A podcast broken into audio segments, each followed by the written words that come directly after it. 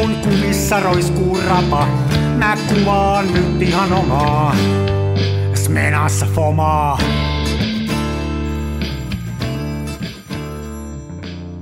Se välillä Terve. Hai! Joko ääni tämme? Totta kai me äänitetään. Totta kai, totta kai. parempaan paikkaan. Tuohon. Joo.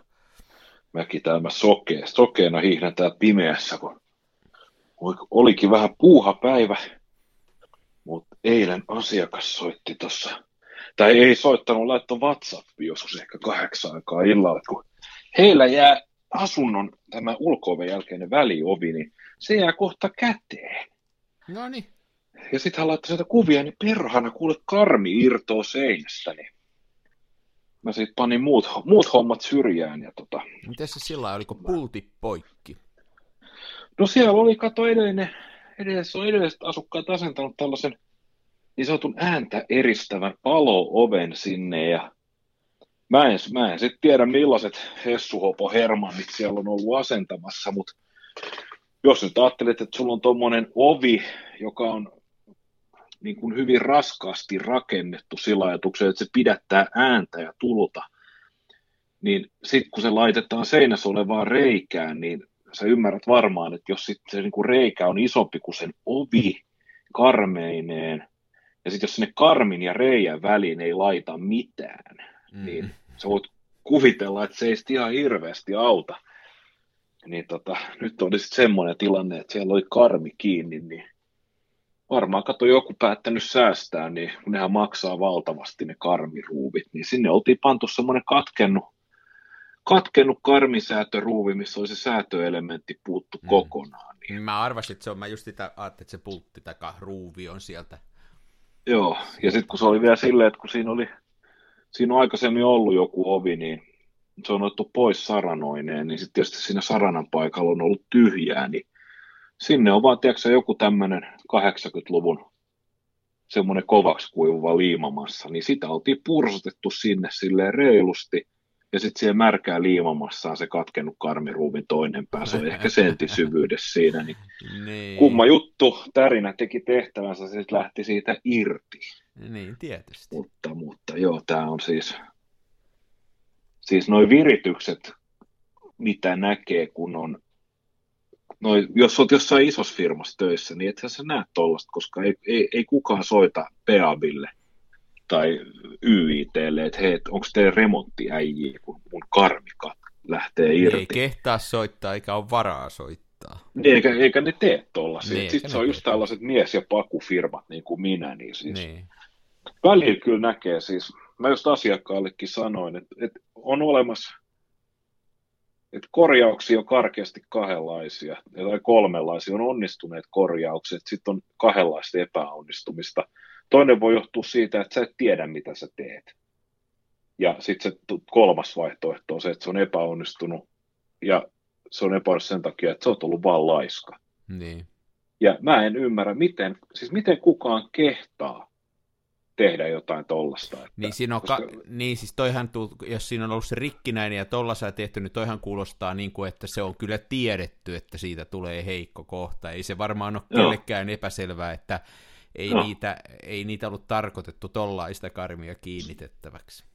joo, Se on muuten jännä juttu tosiaan toi, että kun, kun, kun löytää, mekin asutaan tämmöisessä vanhassa, vanhassa puutalossa, joka on, me on nyt tätä itse, itse aika paljon tässä vuosien mittaan laitettu, ja sitten aina välillä löytää sellaisia, meillä oli esimerkiksi tuolla yläkerrassa, niin oli tehty parvekkeelle semmoista vähän viritelmää, ja sieltä oli sitten tuotu eri, eristeitten lävitte sieltä semmoinen niin kuin, kakkosnelonen sitten sinne lattian alle, ja se oli aina kylmä, että siinä ei ollut yhtään mietitty siis sellaista, että kuinka tulee tommosesta ihan, siinä oli kyllä joku vielä jotain muutakin, se niin kuin tavallaan kylmä, kylmä tavallaan silta rakennettu, ja ja se oli varmaan ihan semmoinen, mi- mikä tuli sitten selville, kun me lattiaa uusittiin. Ja mä olin aina ihmetellyt, että miksi tämä lattia on tästä kohtaa näin kylmä. Ja niin, niin. se, se taas oli semmoinen, että mä luulin, että se oli tehty ihan taitamattomuutta, että ei ollut mietitty vaan asioita. Että. Joo, Joo. on. Tuossa muuten, tuossa muuten, mä oon joskus miettinyt tällaista asiaa, sä kun oot tekemisissä niin kuin vanhojen rakennusten kanssa, että nythän on jos myy asunnon, niin nythän sillä on tota aika pitkä, varsinkin jos omakotitalon myy, niin on aika pitkä ja. se, sä oot niinku vastuussa siitä. Joo. Me ei olla nyt myymässä eikä mitään, mutta mä oon ajatellut niin, että sitten kun joskus jos myydään, niin, niin mä haluan tietää, kuka sen ostaa, ja mä haluan selvittää sen ostajan taustan. Joo. Et se on niinku yhtä tärkeää mulle myyjänä tietää, kelle mä myyn, kuin sille, joka ostaa, tietää, keltä se ostaa. Ja mä haluan tietää, että se ei ole esimerkiksi semmoinen kaveri, joka on ostanut viimeisen kymmenen vuoden aikana kolme taloa ja on jokaisesta niistä oikeudessa. Niin mä tiedän, että mä oon niin, niin. neljäs niin. sitten. Joo. Niin, ei kai siinä mitään ongelmaa, kai semmoisen voi tehdä, eihän semmoisia, mä oon ihan niin kuin näissä jotenkin semmoinen, kun Mä nimittäin opin sen, että jos on työntekijä hakee mulle töihin, niin mä en periaatteessa Suomen lain mukaan saisi googlata sitä mikä Aha. on ihan absurdia.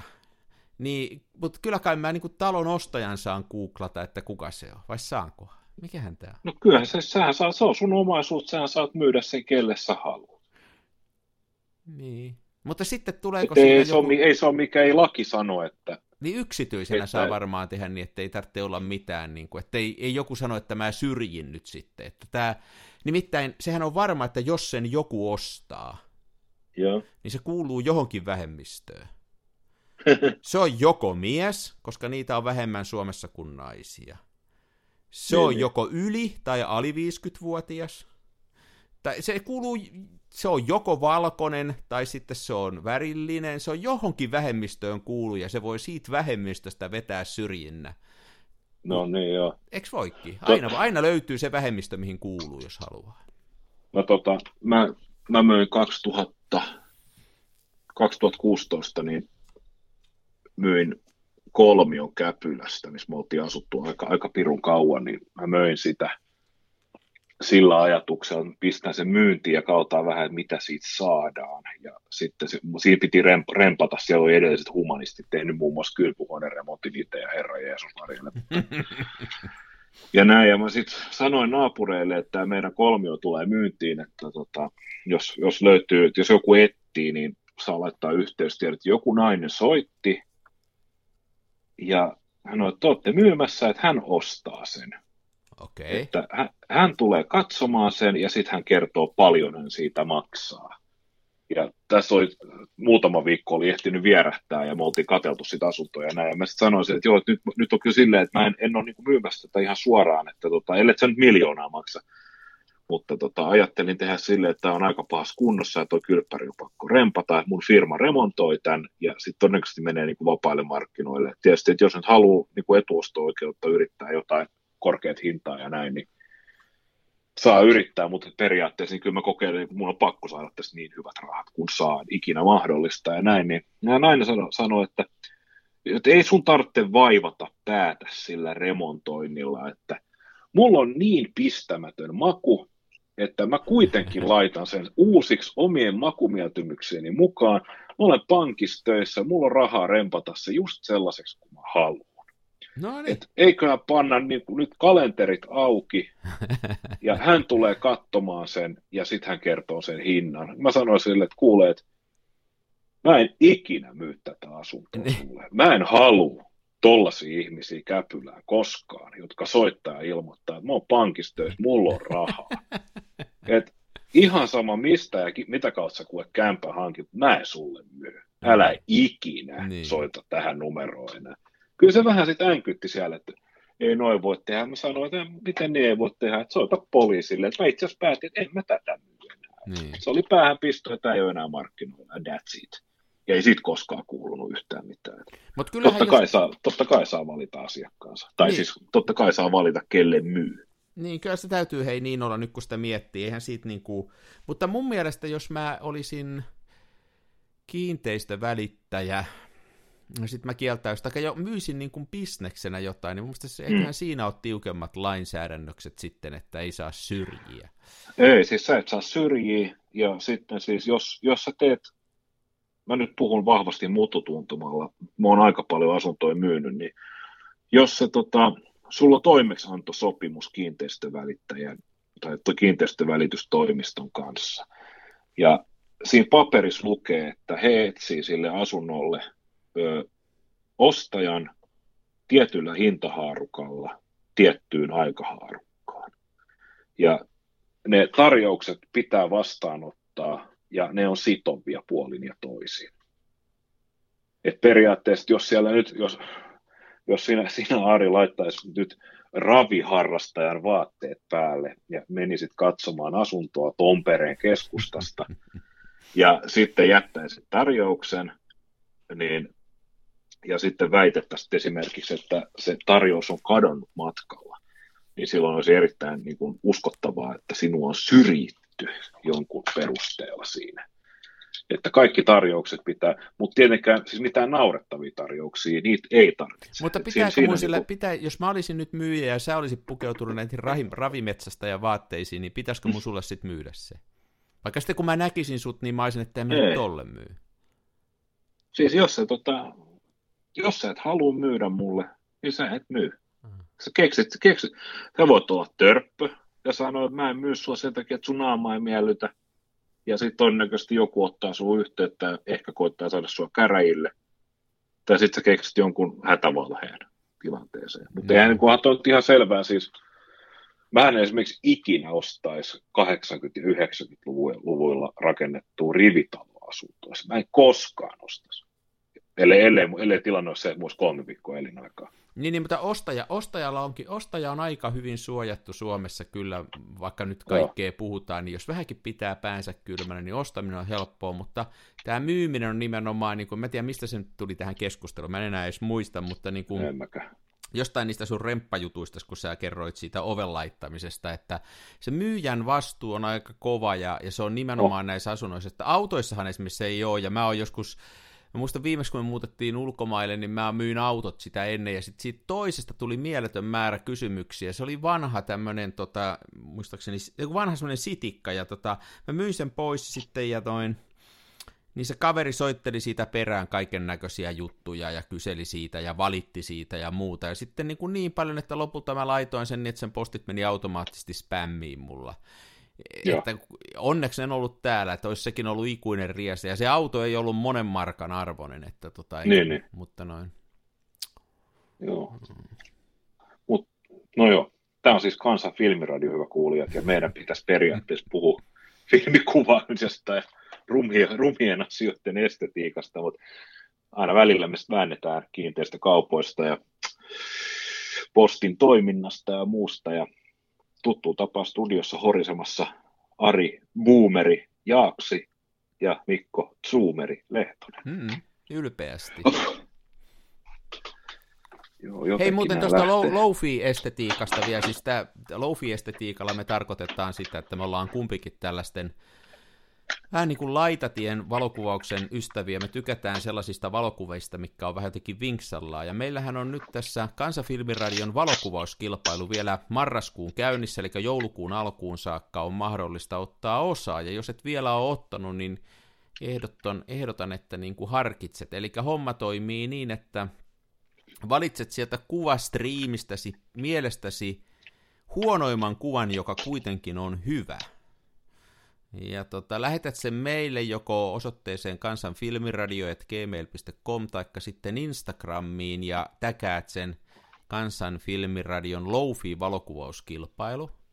Ja sitten me joulukuussa kattellaan niitä kuvia, Mikon kanssa päätetään voittaja. Ja voittaja saa hienon pokaali ja 100 euron lahjakortin kameratorille, jolla voi aloittaa syöksykierteen tähän käytettyjen kameroiden maailmaan. Toiseksi tullut saa ihan ihka uuden kameran, tämmöisen kinofilmikameran, jossa on mukana sukellusvarusteet. Niitä voi kuve- kuvailla veden alla. Ja sitten kolmas saa mm, tämmöistä suomalaista brändiä Santa 125 kinofilmiä yhden rullan. Pääsee kokeilemaan tämmöistä mielenkiintoista mustavalkofilmiä. Ja sitten jos menee tota pääkaupunkiseudulle, niin saa Mikolta hali.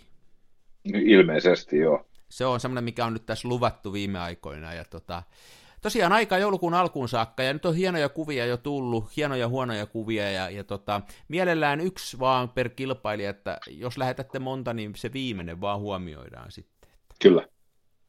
Mun täytyy sanoa, Ari, mä oon nyt kattonut, tuossa perannut sähköpostia, mä en ole Instagramista uskaltanut katsoakaan, mutta sähköpostia kun on tullut, niin nyt täytyy sanoa, että alkuun, alkuun kun me lanseerattiin tämä kilpailu, niin ensi alkuun ei tullut ihan sellaisia kuvia kuin me ajateltiin, mutta nyt, mä en tiedä mitä on tapahtunut, mutta viimeisen viikon aikana, kun on tullut näitä kuvia, niin on, laatu on ollut erittäin korkealla.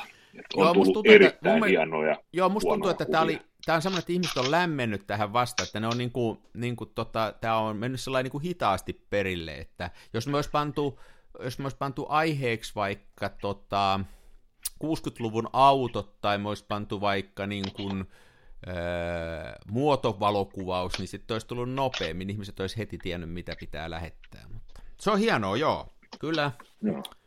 Maailma on täynnä Jatkakaa. hienoja huonoja kuvia. Kyllä. Joo. Ootko kuvailu muuten noin niin kuin? Hei, mä oon, tänään, miten, mä oon, mi... joo, mä oon tänään kuvannut. Tiedätkö no, aamulla no. tota, mulla oli sellainen kiusallinen juttu, mulla oli sellainen puhelinkonfa, se alkoi puoli yhdeksän ja se oli ihan pakko hoitaa. Mä kattelin todella ulospäin koko ajan, kun oli upean näköistä sumua. Joo. Ja se loppui tuossa vähän ennen puolta päivää, joskus 11 aikaa, niin sitten mä tota, hyökkäsin ja ehdin semmoisen puoli tuntia tota sumua kuvata. Mä tuossa paria puuta kuvasin tuossa lähimettällä samalla, kun mä kusetin koiraa. Että mä, tänään, mä oon oikein tänään kuvannut nyt. Veditkö sillä sinun Graflex ei, RPllä? Ei, kun mulla ei. oli nyt Rolleiflexi mukana, kun se oli no. jotenkin niin kuin, vähän kevyempi ottaa mukaan. Mä otin sen Joo. ja vetäsin sillä. Okay. Mä mu- sillä mä oon kuvannut, kyllä mä sillä tota yhden rullan kuvasin sillä Graflexilla tuossa aikaisemmin, että nythän on niin kuin tätä tällaista, ää, rupeaa olemaan tällaista niin kuin hienoa lehdetöntä puuta, niin kyllä mä sillä on kuvailu, että tota, mutta siitä on nyt jo vähän muutama, olisiko se ollut viikonloppuna, kun nyt on torstai, kun äänitellään. Joo, hui, En, kauhean väsi. Entä sitten, onko kuvailu? Mä oon nyt kuvaillut jo, olisi mitä panna tuossa seuraava puheen, mitä panna se syrjään että mä räplästä liikaa. Mä oon kanssa kuvannut, tänään oli erittäin upea sumu myöskin Helsingissä. Mikä mm. tämä muuten on, että nyt viime aikoina, siis monen kuukauden ajan mun mielestä ollut silleen, että jos on ollut joku hieno poikkeuksellinen sääilmiö, joko Helsingissä tai Tampereella, tai siis jos puhutaan, niin, kun, tai kun me puhumme aiheesta, niin aina ollaan todettu, että samaan aikaan on ollut samanlainen sääilmiö sekä Tampereella. En tiedä, maapallo kutistuu varmaan. Nämä lähenee se on se. Se on se. Se on se.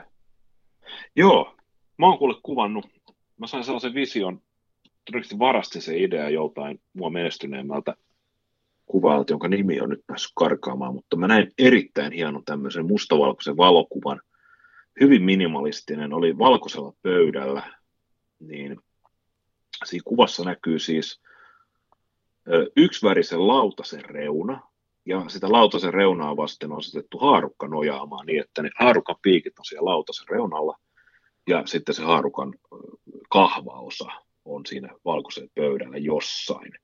Ja se on sellainen lähikuva, että siinä näkyy oikeastaan vain se lautasen reuna ja sitten se haarukka ehkä puoliksi ja sitten lautasen ja haarukan heittämä varjo, joka on aivan syvän musta siinä valkoista pöytää vasten. Aha mä näin sellaisen kuvan ja se oli siis se oli käsittämättömän inspiroiva. Ja, eli mä varastin sen ajatuksen sitten saman tien. Pienin, tota, pieniä muutoksia tein, että mä, meillä on sattumalta valkoinen neliskanttinen keittiön pöytä, niin mä siihen sitten laitoin jostain syystä, niin mä tykkään turkoosista väristä, ja mä ostinkin taannoin Ikeasta tällaisia syviä, syviä lautasia, vähän sellaisia murokulhomaisia,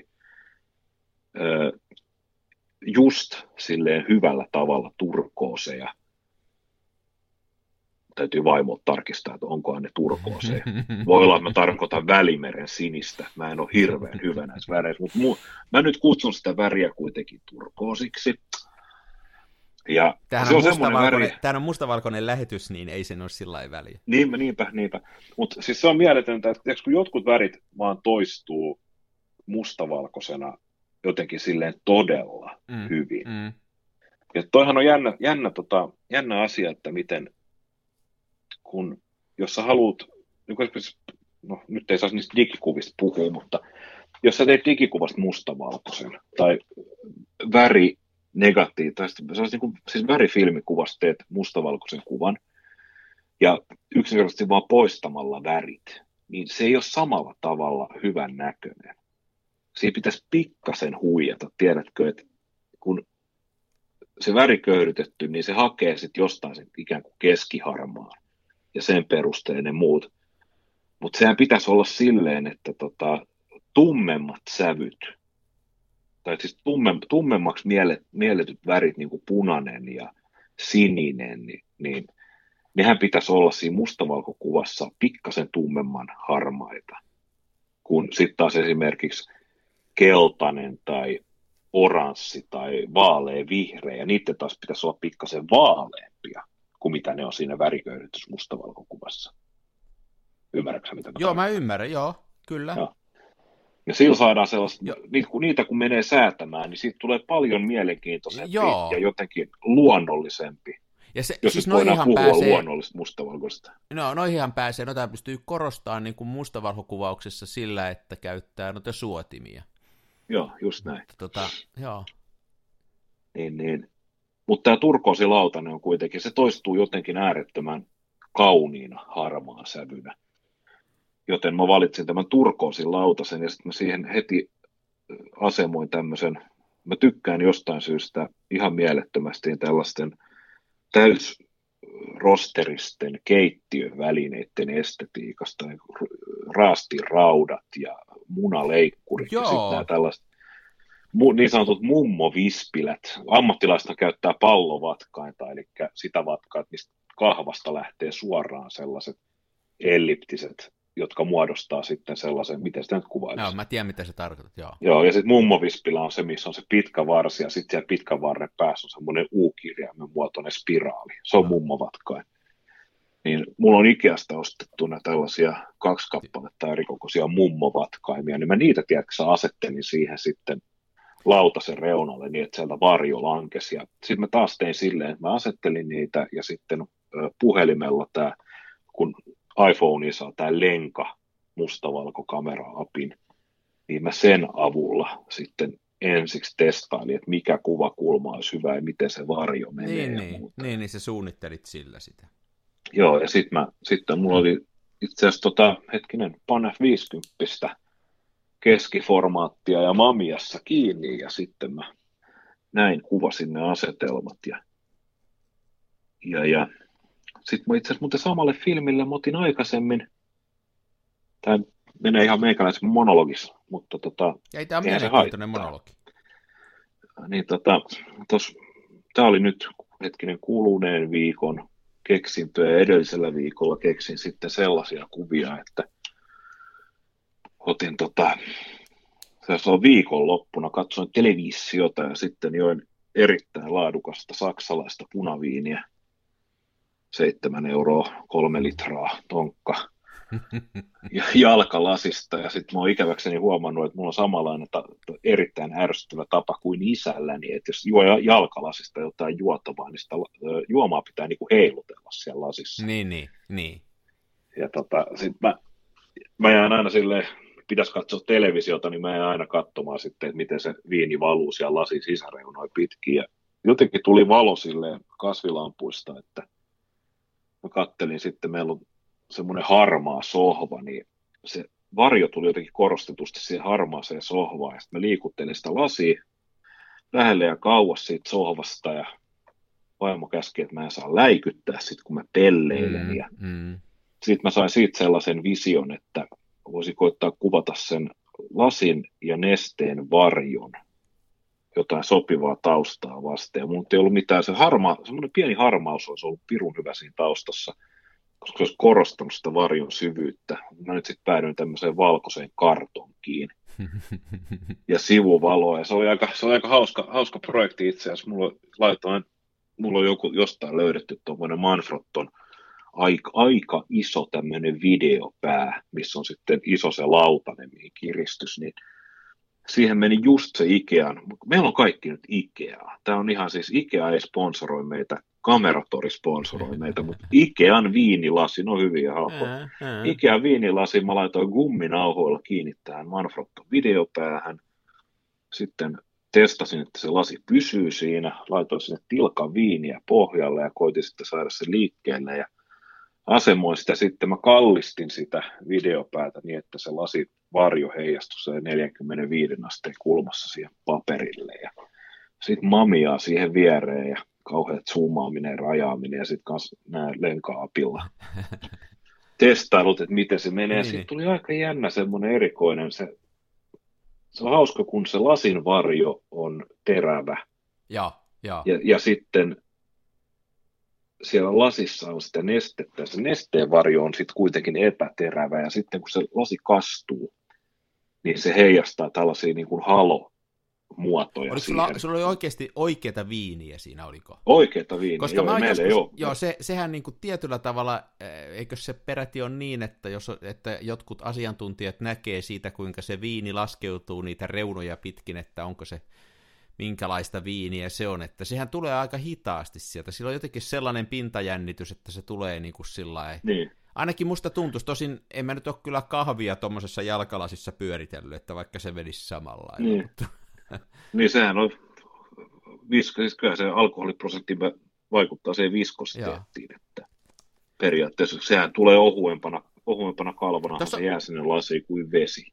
Joo, tuossa on tosi mielenkiintoinen hei tämä story, kun mä, kun mä on, tämä itse asiassa niin kuin herätti mussa sellaisen, että uskaltaisiko tästä tehdä niin kuin semmoisen johtopäätöksen, nyt kun sä kerroit ensiksi tuosta haarukasta ja sitten sä kerroit tästä viinilasista, että kun aina joskus yrittää ottaa tällaisia niin kuin vähän asetelmatyyppisiä juttuja, niin mä oon huomannut sen, että jotta siitä asetelmasta saa mielenkiintoisen, niin niiden asetelmassa olevien juttujen, tavaroiden, niin ne ei saisi olla kauhean kummallisia. Eli niiden mm. pitäisi olla sellaisia, jotka jokainen heti ymmärtää, ne, just niin kuin viinilasi, haarukka, lautanen, koska, ja mm. sitten se kuvan juttu pitäisi olla ne varjot, se valon tuleminen, ja sitten sä saat siitä mielenkiintoisen kuvan, koska sä saat siihen täysin tuttuun ja kaikille itsestään selvään haarukkaan jotenkin uutta elämää sillä sun valokuvallas. Ja mm. sitten jos mä otan, mä oon joskus koittanut ottaa kuvaa sellaisista esineistä, jotka mun mielestä on mielenkiintoisia, mutta ne ei ole tavanomaisia, eli ne voi olla vaikka mulla on joku syntetisaattori, niin sen nappuloista, kun ne on mun mielestä hienon näköisiä, jostain kameran osasta tai jostain tämmöistä kummallisesta asiasta, vaikka esimerkiksi mulla on No niin, sieltä me löydetään. Syntetisaattori mainittu kitaran kapo on mielenkiintoisen näköinen ja näin, mm. mutta jos otat siitä kuvan, niin se syö niin kuin voimaa siitä jopa multa, saatika sitten sellaiselta ihmiseltä, jolle se te esine ei ole tuttu, kun sitä jää kattoon, että mikä hitto toi vekotin on. E, niin kuin tavallaan se vie voimaa siltä valolta ja varjolta ja siltä sommittelulta, kun se itse se tavara, jota sä siinä asetelmassa kuvaat, niin kuin vie hapen pois siitä. Ja Kyllä. mä oon, mä oon niin kuin ajatellut näin, näis, mä en ole mikään asetelmakuvaaja enkä osasta, mutta pikkasen on yritellyt aina silloin tällöin, että se pitää tavallaan olla sen asetelman kohde niin itsestään selvä, että siitä asetelmasta ja siitä valosta tulee se juttu, ei siitä kohteesta. Ja tämä, niin kuin, mitä sä selitit tässä, niin tämä niin kuin, tukee tätä tarinaa, että sä innostuit niinkin typeristä asioista kuin lautasen reunasta ja haarukasta, vaan sen takia, että minkälainen varjo siitä tuli, ja et, et, niin kuin, tavallaan vähän niin kuin todistaa tätä, mitä mä oon epäillyt, että ainakin tässä mun valokuvauksessa se asetelmat menee aina ihan pieleen, jos se on liian kummallinen se kohde. Niin, niin. Asetelmavalokuvaus on sillä jännää, että tota, siinä pystyy just kun äh, niin kuin se, varsinkin jos ottaa läheltä, niin sitä pystyy niin kuin tekemään pienistä asioista merkityksellisiä. Se on niin kuin mielenkiintoista, se pystyy sitä skaalaa pelaamaan tosi jännästi. Tykkään no. siitä sillä En ole, hyvä, en ole hyvä asiassa, mutta tykkään harrastaa.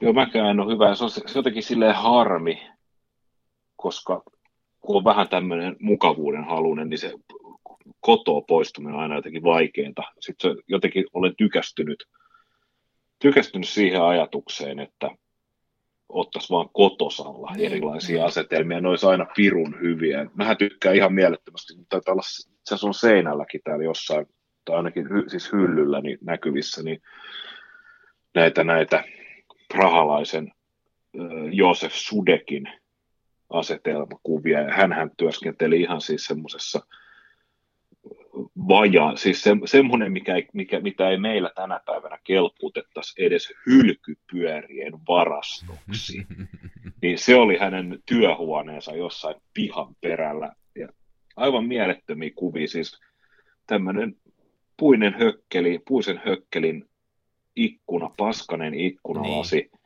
Ja minimalistisella raakalaudasta tehdyllä ikkunapenkillä, niin joku tämmöinen kristallimaljakko, mistä on ehkä ottanut vähän osumaa, että joku nurkka puuttuu, joo, niin mä... siinä on sitten kuolleet kukat pystyssä ja valo tulee ikkunasta. Ja aivan siis uskova. Sitten sit, kun sä rupeat tuolla tuo niin kuin helsinkiläisen 50-luvun kerrostalon keittiön ikkunaan, heität jonkun orkidea ja koitat siivoa noin sälekkaihtimet ylös ja toivot, että aurinko tuossa saisit kuvan, niin kyllä sä, ensinnäkin ne kuvat on ihan paskaa ja sä vaikutat ihan runkkarilta, kun sä teet sitä. Niin.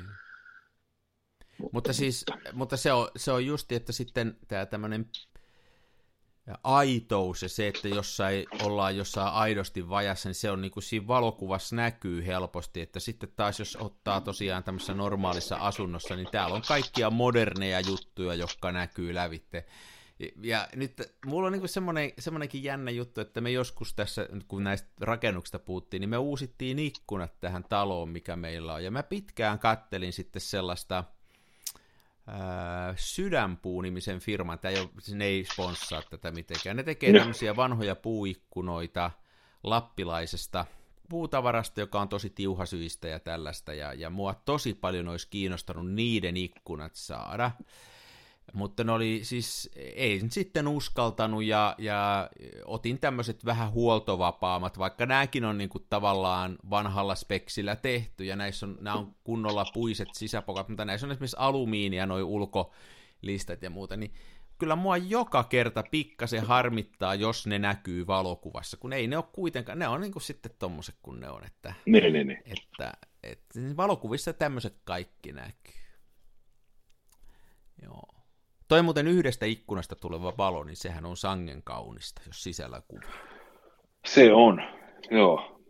Ja oli kyllä muuten ihan, se oli ihan loistava se sun kuvas, minkä oli ottanut. Oliko se Leroukeen laittanut, eli neulareikäkameraasi laittanut valokuvapaperia ja sitten kuvannut aaltomaljakkoa. Mä tykkäsin, miten se, se, se takana, kun oli se lamppu siellä Joo, se on, muuten, se on muuten pianon päällä se lamppu, mutta ei siinä oikein Joo. näe sitä pianoa, kun se on musta piano, niin ei se oikein ei. piirtynyt siihen. Ja mua, mä tykkään siis siitä kuvasta erityisesti niin siis sen takia, että vaikka meillä ei ole automaljakkoa, mutta meillä on se tismalleen sama Ikea-lamppu.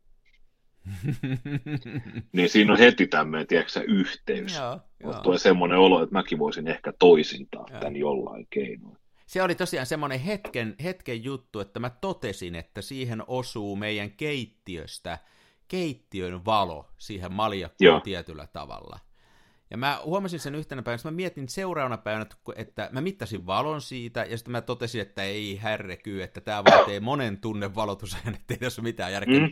Sitten seuraavan päivän aikana mun äh, niin kuin keräsin voimia, ja sitten mä laitoin sen kameran siihen vaan siihen hyllylle ja sanoin perheelle, että hei antakaa ton olla tuossa tän illan, että älkää menkö tonne lipastolle. Ja se oli siinä sen koko illan ja valotteli itteensä siitä sitten. Ja sitten tuli yllättävän hyvä, nimittäin tuommoinen valokuvauspaperi, niin, niin se ei ihan kauheasti anna armoa. Ja, ja me oltiin tuossa ton Miikkali Leppihalmi, joka on tämän meidän hienon radio-ohjelman tunnusmusiikin tehnyt, niin oli täällä Tampereella käymässä tuossa viikko sitten, ja me käytiin tuolla vähän kuvaamassa ja mulla oli neulareikäkamera mukana ja siellä oli tätä paperia kanssa, niin niistä kuvista ei yksikään onnistunut yhtään. Ne on täysin ylivalottuneita. Et se on tosi, no, valokuva paperissa on tosi, se ei anna kauheasti armoa sille. Se, se niinku menee, mutta toi jostain syystä onnistuu hauskaa, että käytit termiä, termiä hetken valokuva, kun sitten lopputulos on se, että valotusaika oli se kuusi tuntia. niin se oli sen koko illa. Mä ajattelin, että olkoot siinä. Että...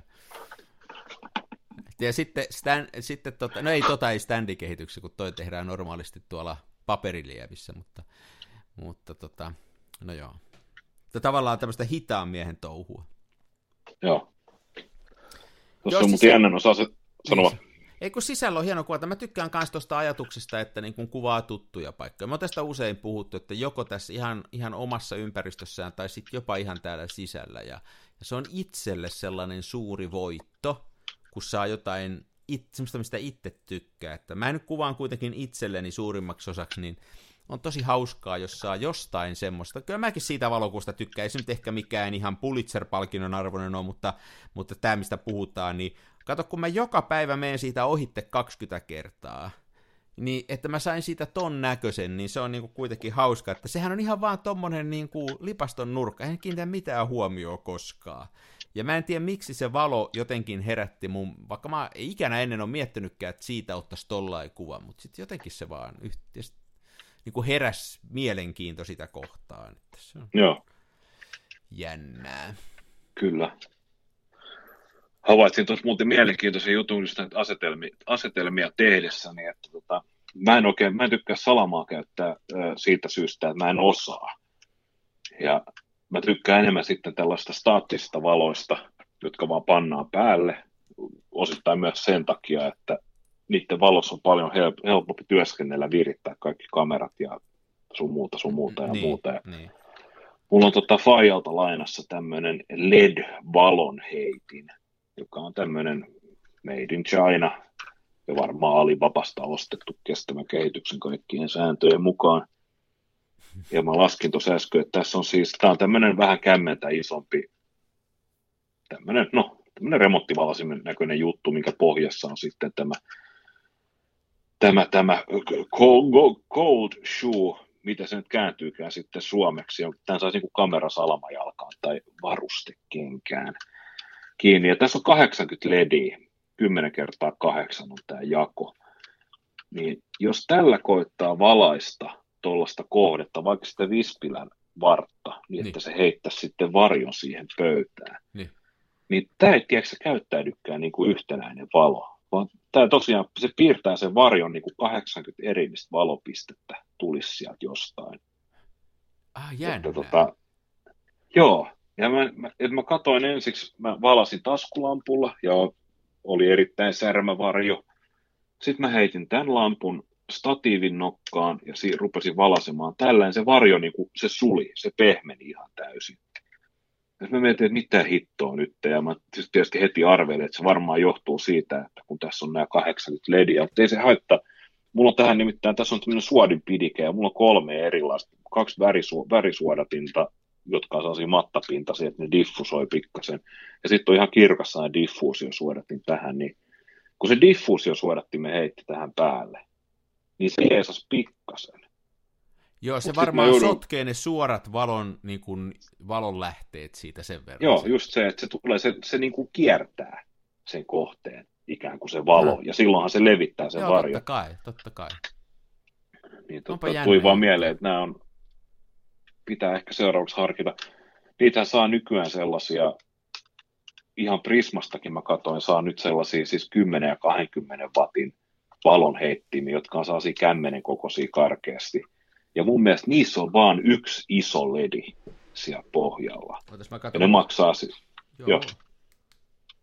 Niin tässäkin on, mulla on, mulla on tämmönen tota, mä oon tämmönen Motonetista ottanut, ostanut muutaman tämmöisen niin kuin sauvan, kir, tosi kirkkaita ledisauvoja, niin näissä on, en pysty oikein kattoon, kun tää on niin tajuttoman kirkas. Mä arvelisin, että tossa on 20 noita pisteitä rivissä. joo, Tässä on ainakin. Ja si- tässähän on just se, että kun se ei mene minkään niin kuin, tavallaan peilin kautta, niin Niin, kuin niin. normaali polttimo menisi, niin kuin, että siellä olisi taustalla peili, joka sitten sitä heijastaisi, vaan tämä on suoraa tästä. Mulla on yksi semmoinen taskulamppu muuten, missä on tota, kans ledillä ja mikä on tota, niin siinä on linssi, ja sillä linssillä voi niinku sen valon, niin kuin tavallaan, että tuleeko se lähelle vai kauas tai kuinka leveälle se menee. Sitä voi ruuvata Joo. sillä niin se, siinä mä huomasin semmoisen jännän piirteen, että tietyssä kohdassa niin kun siellä on muistaakseni kahdeksan niitä LED-juttua siinä lampussa, niin saa vastapäisen talon seinään niin kuin kahdeksan pientä pistettä, että se tekee just sen saman ilmiön, ja se linssi vielä joo. niin kuin tavallaan suurentaa sitä, kun sen pistää semmoiseen asentoon sen linssin, että se ei niin kuin diffusoisi sitä, mä en tiedä onko se sana, mutta niin, niin, leikitään on sana vaan se Niin, niin niin. menee suoraan. Että joo, kyllä noi varmaan käyttäytyy eri lailla. Että... Joo. Täytyy katsoa tosiaan. Että... Mutta Mut ledivaloja se... muutenkin kannattaa, niin kuin, mun mielestä niin kuin, mm. kannattaa välttää, koska nehän, niissähän on, nehän vakoilee sua ledivalot. Ne vakoilee, joo, ja nehän on, nythän on paha, kun tämä koronarokote on kaikille annettu, niin sehän tarkoittaa sitä, että jokainen ihminen on vaan tämmöinen lähetin vahvistin näille vakoilusignaaleille. Niin on. Ja sen voi kokeilla sillä, että, että katot tämmöiseen, katot tällaista niin kuin ledivaloa vähän aikaa, suoraan kato siihen silmillä.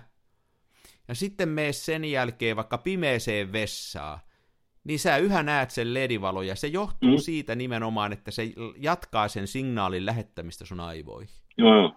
Että se, niin se, se, on se, Joo, se lähetysviive. Se on se lähetysviive, mistä sitä, sitä puhutaan interferenssinä ammattipiireissä. Joo, juuri näin, juuri näin. Että kyllä nämä on ihan Joo, totta, se... näihin kannattaa suhtautua vakavasti. Kyllä.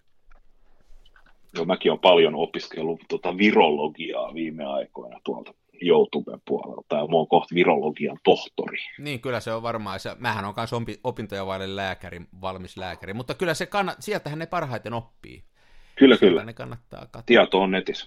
Sen takia sitä sanotaan tiedon valtaväyläksi. Se on just koska kaikki se. tieto on siellä. Se on justiin se. Mutta ei niistä valtamedia puhu. Niistä ei puhuta, joo.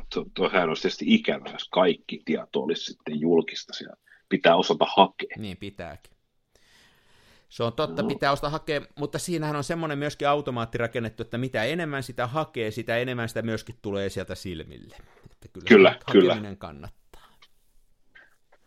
Kyllä näin on. Mm. Oota, sit mun pitää vielä miettiä niitä kuvaamisia tänne. Joo, sit mä, sit mä kuvasin vielä siis, mulla on edell, siis edelleen on vaivon pokkarikamerassa filmiä. Voitko kuvitella? Niin. Tässä on kaksi, niin. ku, kaksi kuukautta mennyt yhden kinofilmirullan kanssa. Onneksi tänään, kun tämä asiakkaan ovi ja rupesi jäämään käteen, niin lähdin aamulla, oli usvaa, niin minä sitten otin kameran mukaan.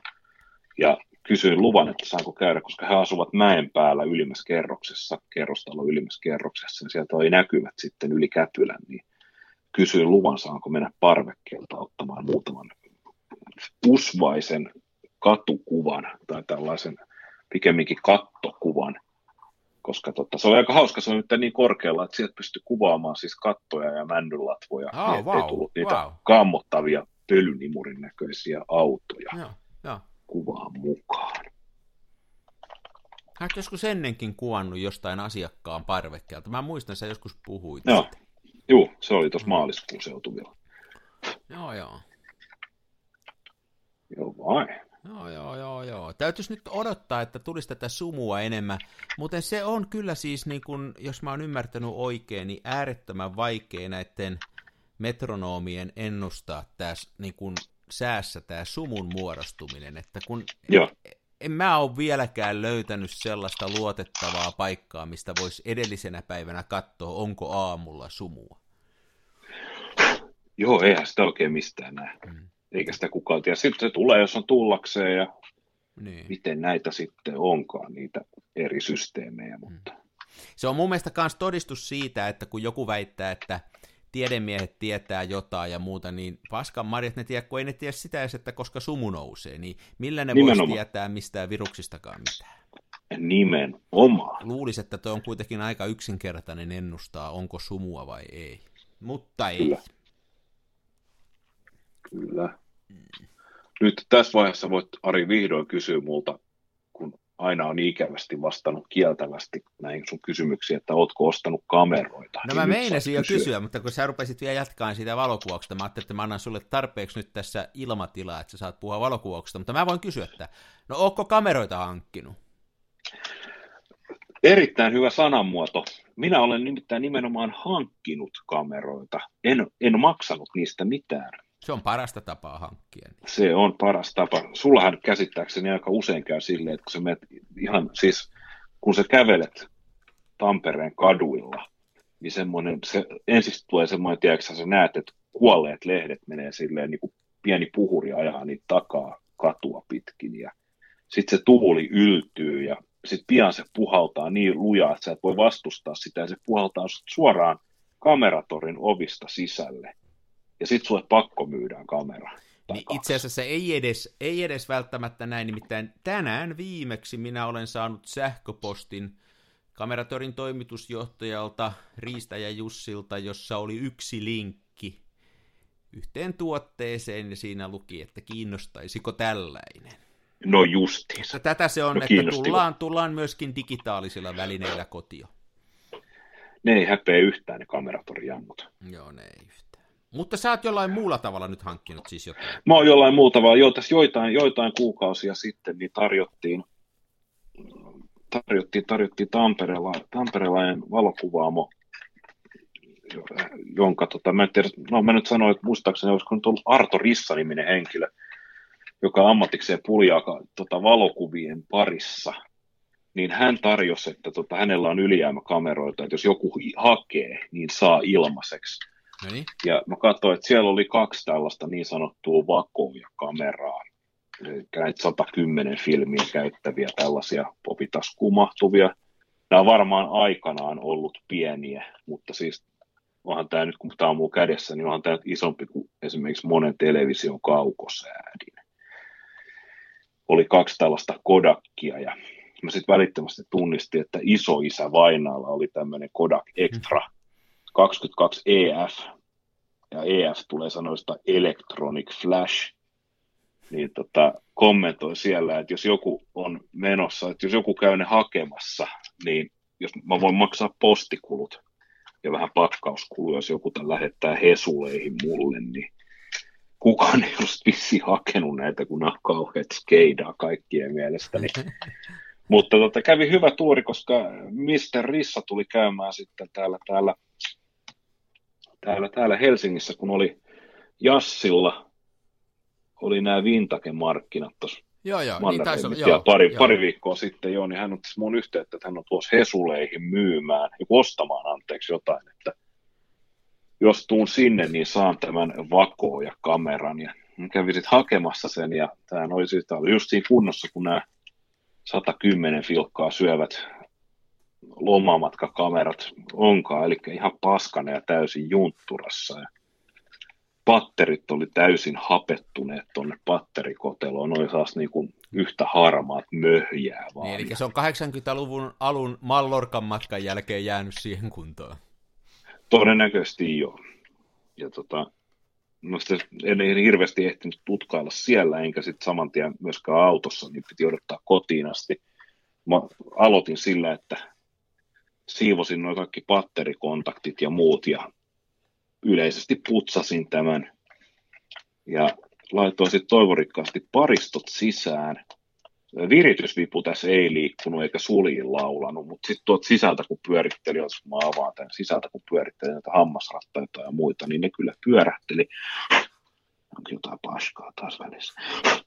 Ne kyllä ilosti pyörähteli ja näin, ja sitten mä siirsin, tässä on siis, tässä on niinkin paljon toimintoja, että tässä on laukasin nappi, ja sen yläpuolella on tämmöinen liukusäädin, ja tässä on auringonkuva, pilvenkuva ja salaman kuva.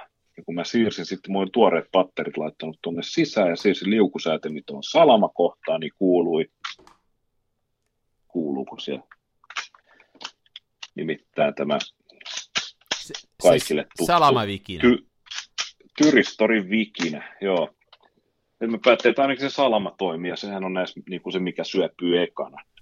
Ja käsittääkseni näissä ei mitään elektroniikkaa ole sen kummemmin, että yksi sulin aika ja kaksi aukkoa.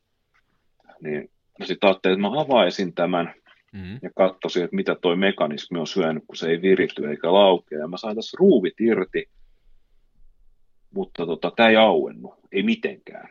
Ja mä olin kaikki ruuvit irrottanut ja ei mitään saumaa. Mä rupesin lyömään kitaraplektoroa tonne rungon väliin, että mä saisin sitä kiilattua auki. Ja pääsin melkein tiedätkö, ympäri ja tajusin, että ei, ei tämä tule lähteä. Se on jotenkin prässätty silleen kiinni, että, että jos mä sen naksautan ruuvarin, tiedätkö, ruuvarin väliin ja käännän, Niin se niin jotain hajoaa. murtuu Niin. ja se ei mene koskaan enää kiinni. Niin. Että, no, et, et täytyy, et nyt mulla on sitten tämmöinen erittäin ruma hyllyn koriste. Ja, no sitten kuitenkin, jos painaa tuota viritysvipua, niin se liikahtikin, ja sitten painoin suljinta, niin se laukesi. Jestas.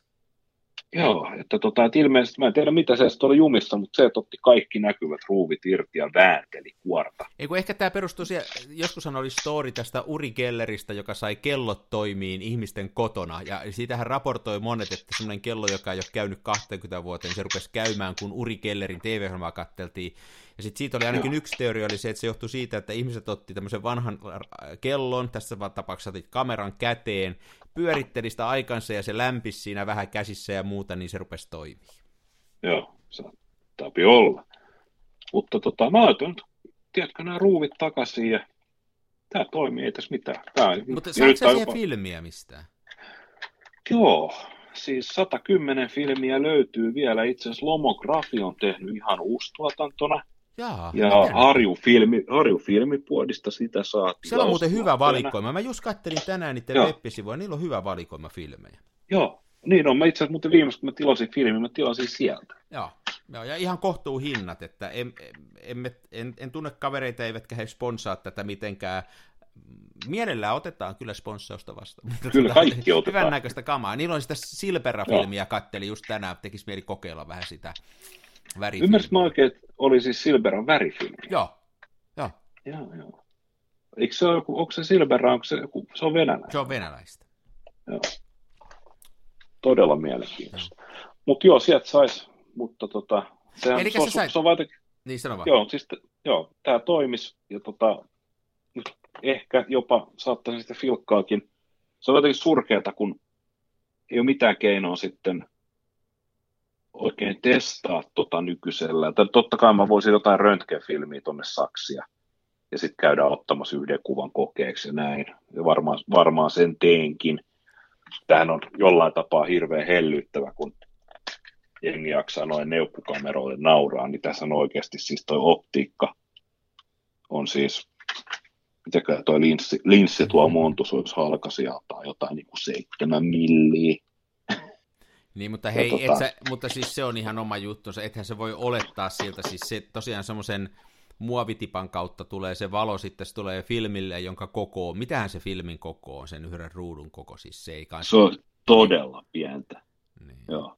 Että se, sitten osta siihen mustavalkofilmiä ja kehitä Rodinaalissa, niin yksi rae on kahden kuvan kokonen, niin siitä ei Suurin piirtein, joo.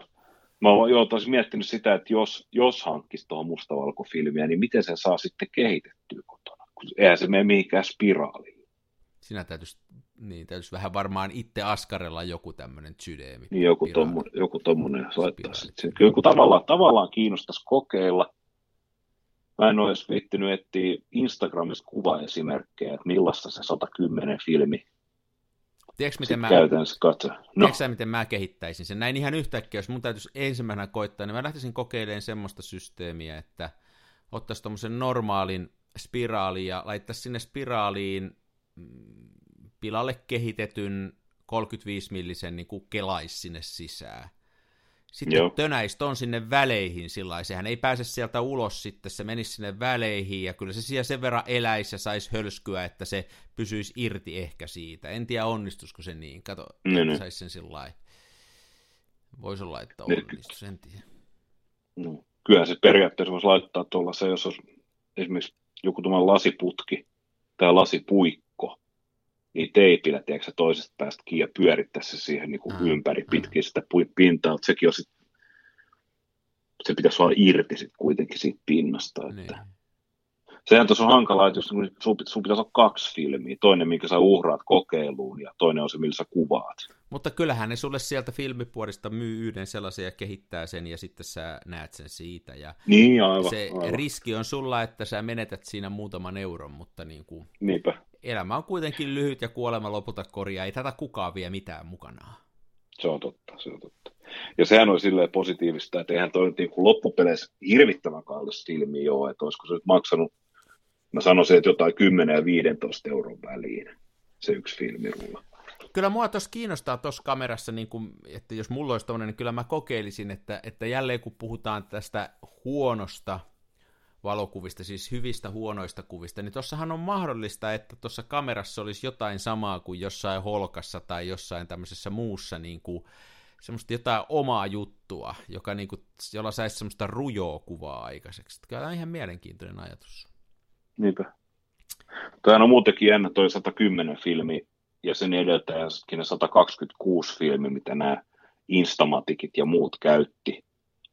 Niin, ja sitten myöhemmin tuli APS-filmi, niin nehän on kaikki, ja sitä ennen oli vielä sitten nämä niin kuin rullafilmit, mitä asiakkaan ei tarvinnut itse vaihtaa, yksi niin Browneissa ja muissa, niin toi on mielenkiintoinen toi semmoinen tietty markkina-ajattelu, jossa se tuote on ikään kuin tämmöinen valmis moduuli, käyttäjän ei tarvitse tietää siitä yhtään mitään, että sä naksautat vaan jotain sinne ja sitten sä kuvaat ja sä otat sen valmiin moduulin sieltä taas ulos ja viet sen jonnekin ja sä saat kuvia. Mutta, Tiedäksä, niin, mutta sitähän, valo, niin sitähän valokuvaus on ollut aina niin kuin isolle osalle porukkaa. Että nyt, se, niin. nyt sen saman modulin tekee toi kännykkä, että kun joku ottaa tuolla kännykkällä kuvan, niin iso osa ihmisistä ei tajua yhtään, mitä tapahtuu. Niinpä. Enkä tietysti tarvitsekaan, mutta... Mutta joo, toi oli toi moduliajattelu, se meni niinku tosi pitkälle, just nämä APS-filmit ja muut, ja sitten ajateltiin sitä, että ihmis, että se on justiin niin kuin, moni ei varmaan edes tullut ajatelleeksi, puhumattakaan just näistä pikkukameroista, että siellä on edes mitään filmiä. Se oli vaan, Niinpä. ei sitä ajateltu sen enempää. Joo. Mä en, ole, mä en ole ikinä kuvannut 110 filmiä. Mä en koska. ole kanssa. Mä en ole kanssa. Mä en ole, mä en ole myöskään pitänyt käydä. Mä en ole myöskään, mulla on pakastimessa varmaan 70-luvun lopulla vanhaksi mennyt 126 filmi, tuommoisen siis Instamatic-kasetti. Jo, mutta se on avaamattomassa paketissa. Mä en edes tiedä, miltä se näyttää. Mä en ole myöskään googlannut asiaa.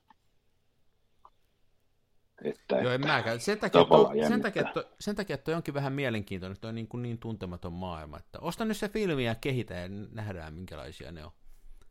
Nyt ehkä kameratori wink wink sponssaa. tota, toihan on muuten, toi formaattihan on jännä, jos mä kuuntelin joitain kuukausia sitten meidän amerikkalaista kilpailijaa, tai no, he ovat kyllä olleet hommissa jo kymmenen vuotta ennen meitä, niin tämä Film Photography Project – heidän podcastia, niin siellä hehkutettiin tätä, Pentaxilhan on tämä 110 formaatin järjestelmäkamera. Okei. Okay. 110 runko ja siihen on muistaakseni kolme objektiivia. Wow. En, en, en valehtele, että olisi moottoriperä, mutta Pentaxin tuntia saattaa olla jopa moottoriperä siihen. Se on... Kuulostaa melkein sairaalta ajatukselta. Kyllä joo, mä oon koettanut googlailla sitä, niin on se jotenkin siis on se, on, se on ihan mieletön konsepti, koska se on, se on järkyttävän pieni kamera. Niin, niin, onhan se, ja jos se, niin. Mutta että mikä sen kohderyhmä sitten on, koska jos tuossa on niin se kohderyhmä ollut ne ihmiset, jotka haluaa tosi pienen kameran, joka menee povitaskuun ja ei tarvitse mitään välittää siitä, että mikä se on, niin toi on kuitenkin niin taas vähän ta- askel taaksepäin, että siinä on, jos mä oikein ymmärsin, niin siinä on sitten vaihdettavia linssejä ja muita, että... Niin, niin, joo, se siinä on. Mutta jännä, jännä en... asia. Mutta hei, ku, osoittaa sen, että kuinka filmikuvausaikaan niin oli tämä kirjo näitä kameroita, oli tosi, niin kuin, oli kaiken näköisiä, oli niin kuin, tosi kummallisiakin, joo. että mä vähän menetetty siitä. Kyllä, kyllä. Joo, ja siis mä luulen, että tuossa on myös varmaan siis Pentaxi on ollut ihan siis sitä, että he on niin kuin halunneet näyttää, että meillä on tekninen niin, osaaminen niin, me voidaan tehdä, tehdä pieniä, niin, me voidaan tehdä tämmöinen mit, Mitä te osaatte. Niin. Tuo, että kellä on pienin. Tämä, ne kenellä on pienin. Sama tuli sitten kännyköissä myöhemmin, jossa niiden piti olla mahdollisimman pieni. Niin oli, ja nyt on taas, että kellä on iso, se menee tällä Kyllä. laidasta Sykleitä. Niin Penta, Pentax ei muutenkin tämän näyttämisen halua, että siis se heidän lippulaivamallinsa Pentax LX, niin sehän on täysin, se on pölyn ja roiskeveden kestävä. Siinä on kaikki nippelit, nappelit, sun muut, kaikki on tiivistetty. Aha, se on, per, se on var, varmaan periaatteessa täyttää just jonkun niin kuin IP65-luokan tai näin. Mutta eihän Pentaxilla ole yhtään edes sääsuojattu objektiivi. Koko, koko, voi, voi, olla, että näihin digipentakseihin on, mutta koko, siis koko Pentaxin filmiaikana, niin mun tietojen mukaan Pentax ei ole valmistanut pöly- eikä roiskevesi suojattu objektiivi. Et paljon se hyödyttää, että tietysti mieluumminhan me menetään sen halvan objektiivin kuin se törkeän kalliin ammattilaisrungon, mutta on se silti jotenkin hupsua ajatella, että olisi, to, mitä mäkin olen LXL kanssa kuvannut, niin silleen huvittavaa, että sitä ei tarvitse juurikaan varoa, mutta sitten sit just se, että tihkusateessa, niin sitä aina miettii, että näinköhän se menee sinne Lin... linssipinnoitteiden väliin. Että... Eikö ei mitään kuin runkotulppa päällä sateeseen. Niinpä, niinpä. Joo. Joo. Sä, hei, tuossa kun sä kerroit, kuinka sä avasit sen ja muuta, niin mä oon kans niinku, mä oon nyt jotenkin niin kuin, hei, musta on tullut aika näppärä näissä kameran korjaushommissa, että mä vielä vähän aika sitten oh. olin vahvasti sitä mieltä, että mä en osaa mitään korjata enkä tehdä, mutta mulla tuossa tällä viikolla, niin mä alkoi viime viikon loppupuolella, niin siitä mun Kievi 60 jäi se filmisiirtokahva käteen. Mä sitä joskus aikaisemmin puhuin, että se hölskyy sillä niin Joo. sitten mä siirsin filmiä, niin, niin tota, se, se kerta, tai ei se käteen jäänyt, kun se sillä niin kuin, meni vaan tyhjänä loppuun saakka. Se ei, niin kuin, ei ollut mitään vastusta. Ja sitten mä sain sen korjattua. Mä avasin sen, se lähtee siitä, se oli kyllä tosi tiukas, että mä jouduin tota, tuommoisilla putki, putkimiehen tongella avasin sen, tota, sen Joo.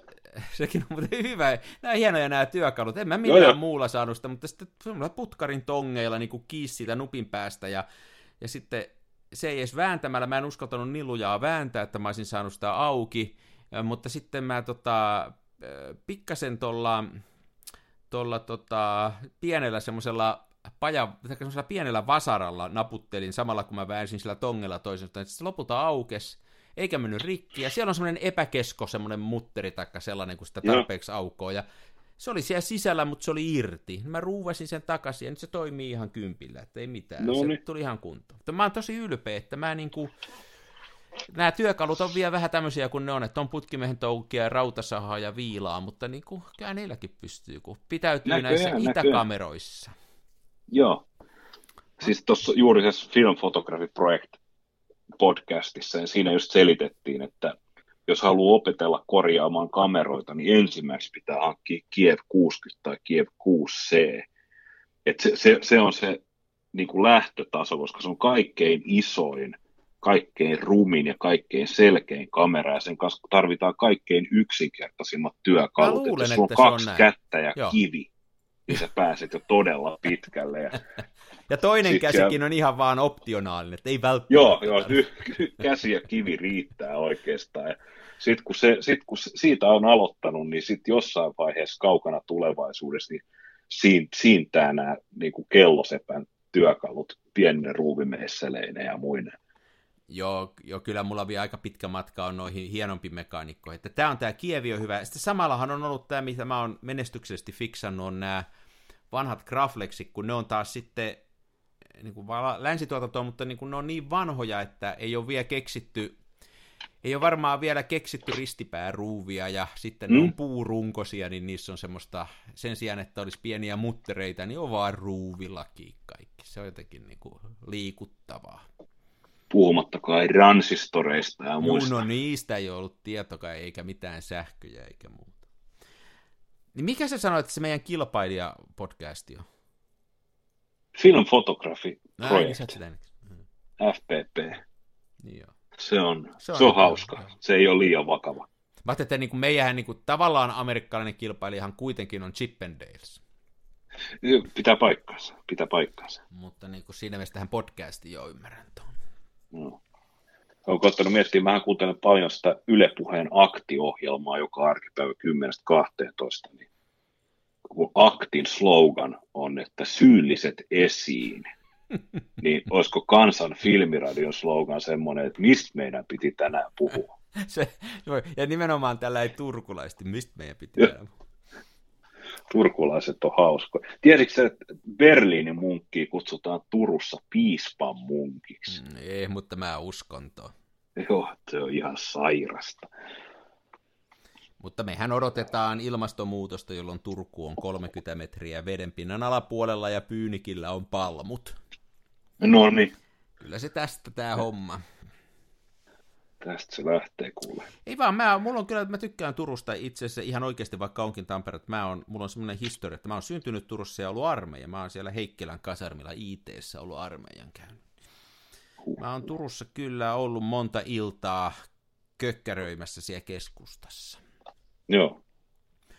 Joo, Turku on hieno paikka muutenkin sillä, että mä tykkään siinä on, jos ihan nyt rehellisesti puhutaan, että sehän on kaupunkina niin kuin poikkeuksellisen hieno se, nimenomaan se ihan se ydinkeskus, se tuomiokirkon ympäristö, mutta siinä on muutamia sellaisia kuvakulmiakin, joita ei kyllä monesta paikasta saa. Se kanssa niin kuin kaikki suomalaiset kaupungit, sitten kun mennään lähiöihin, niin se antaa niin kuin periksi. Joo. Ja sitten siinä on se meri, tietysti lähellä meri on aina hieno. Että... On, joo, ja Turku on kyllä hieno paikka. Ja nythän, nythän tota, nythän noin Turussa oli viime vuonna, onko se vielä Raipe siellä tota, jääkiekkojoukkueen valmentajana? Mä en edes tiedä enää, onko Raipe siellä enää.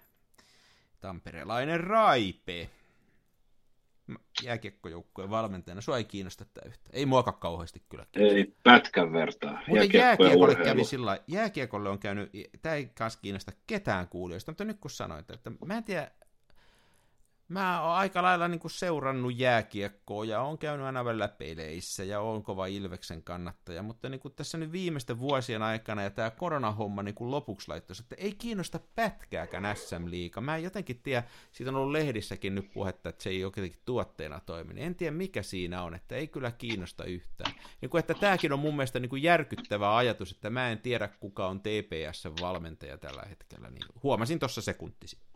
Mä, no, mä en tiedä mikä on TPS, no niin, niin mutta, tämä niin. menee aika hyvin. Että... No joo, ei, ei surra sitä. Ei surra sitä. Onko sulla nyt kuvaussuunnitelmia nyt sitten lähestyvälle viikonlopulle? Öö, tavallaan joo, mutta tuossa mun täytyy samaan aikaan hämmentää Bolognese. Tämä on hirveetä, kun sä, nä, mun tulee aina nälkä näissä, kun sä teet näitä ruokajuttuja, mm? mun täytyy kasvaa. Mulla on muuten blo- ruokablogi, tai tuo, mun, mun, blogissa on ihan mielettömän hyvä tomaattikeiton ohje, mä lähetän sen sulle tämän ohjelman äänityksen jälkeen, koska, koska jos sä tykkäät ketsupista, niin sä tykästyt tähän näin ihan mielettömästi.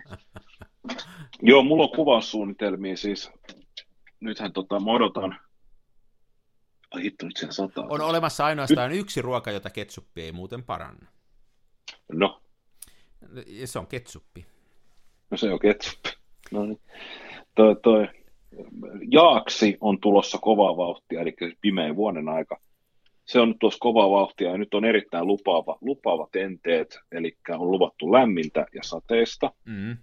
Ja silloinhan, kun on lämmintä ja sateesta ja pimeetä, niin se on aika voittamaton yhdistelmä. Kyllä. Niin aion kyllä mä näillä, ihan näinä päivinä, kun taas aikataulut selviää tarkemmin, niin minä kuulen laitan HP5 plussaa tonne Kiev 6 c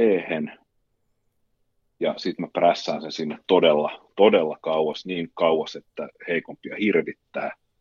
Prässään sen niin paljon, että se tulee toiselta puolelta takas. No niin. Ymmärrätkö, mitä Joo, sillä että se vähän rupeaa niin valaseen ympäristöä. Joo, juuri näin. Ja sitten mä menen ottaa kuule sellaista Blade Runner-kuvastoa tonne sateeseen kannelmäkeen, ettei mitään rajaa. Ja sitten toinen on tämä näin, että jos nämä usvaset aamut jatkuu, niin mullahan ei mene siis kovinkaan pitkää matkaa, kun mä ihan jalan pääsen tonne Mätäjokilaaksoon. Ja siellä on muutama semmoinen kuvakulma, mistä pääsee. Se sumu olisi nyt pirun hyvä, koska siellä on semmoinen, siellä on rantaruovikko, siellä on ihan selkeä jokiuoma, mutta siellä menee myös siis samassa, koska siellä ei ole puustoa hirveästi just siitä syystä, että siellä menee suurjännitelinjat. Mutta jos mä saisin sellaisen tiukan usvan, niin se usva, tiedätkö, söisi ne jännitelinjat pylväin niin, niin, pois. ne häviäisi, niin. Joo, niin sieltä saisi mieletöntä. Mä luulen, että toi 90 millinen objektiivi on aika hyvä että tota, se vie tuo sen usvan, että se ei hävitä sitä samalla tavalla kuin on vähän laajakulmaiset. No niin kuin me puhuttiin silloin joskus, niin sehän on niin, että kun pitkällä linssillä ottaa, niin sitä usvaa mahtuu enemmän siihen väliin. Se on. Joo. Joo. Joo, ei toivotaan näitä usva-aamuja. Siis toihan on niin kuin tämä kombinaatio, niin, että jos on sen verran pimeä, että katuvalot heijastaa siitä usvasta ja sillaisaa, niin se on myös aivan sairaan hienon näköistä. Ihan tavallisetkin kadun katunäkymät sillä että sitten se vaan vaatii sitä, että joko piinaa tota linssiä tosi pitkälle, tai sitten ottaa jalustalla, mutta... No. Joo. Kyllä sitä täytyy piina, piinaamalla tehdä, koska ei tuolla viitti ihan hirveästi jalustaa kantaa mukana. Että... Niin, ja ne äkkiä sun näköinen kaveri, että sä rupeat tuolla jalustaa ja sellaista isoa kameraa kantaa, niin sut pidätetään mm. terroristi. Nimenomaan, ne luulee terroristiksi. Mm.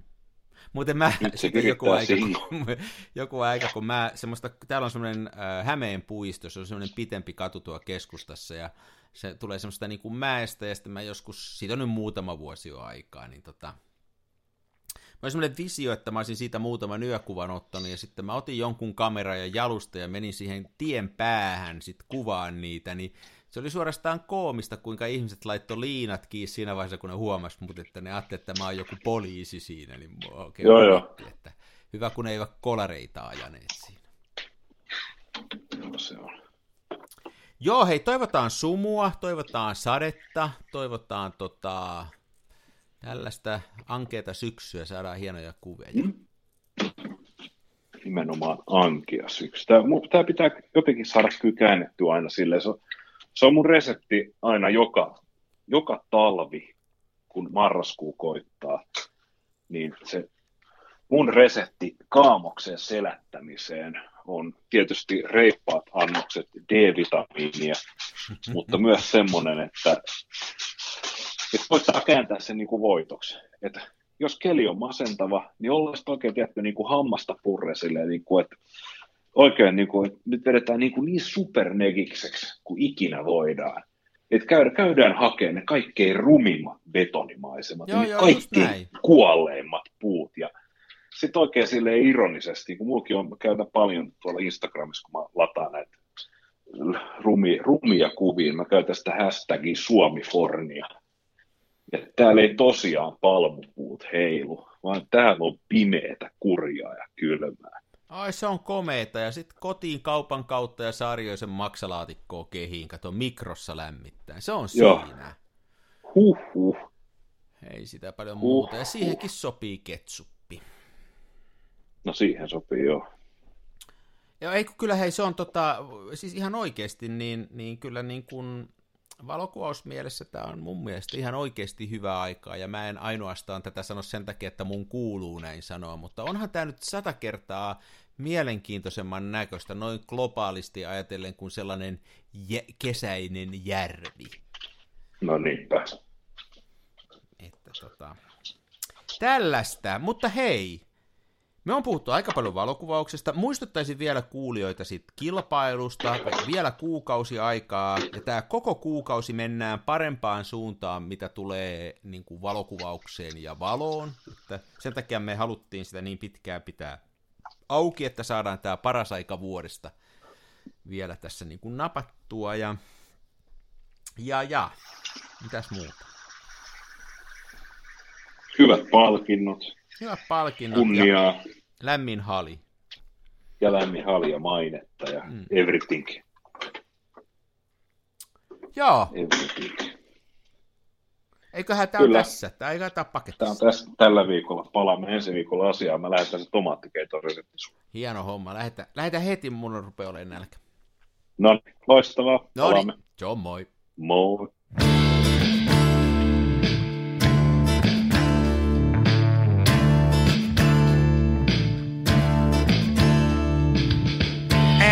Huusko, en kapa. Mun kumissa roiskuu rapa. Mä kuvaan nyt ihan omaa. Smenassa fomaa.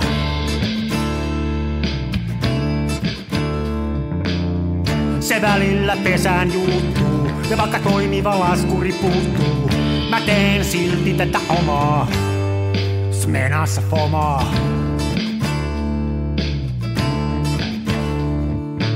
Toiset ne tukevassa Hasselbladissa puistossa laikailet rikseillään, niin onhan se sama, mutta smenassa fomaa. Oi mikä järvimaisema, näyttää jaksin venholta, täytyy varmistaa tenholta, ettei musta oo tullut sokee, kun on niin outo pokee.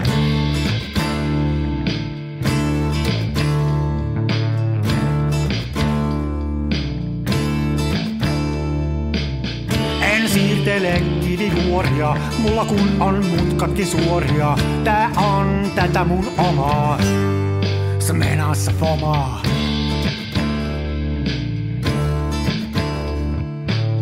En esitä larjomaata luotoa, mulla kun on aina valovuotoa. Ja kuvaan vain ihan omaa, smenassa fomaa.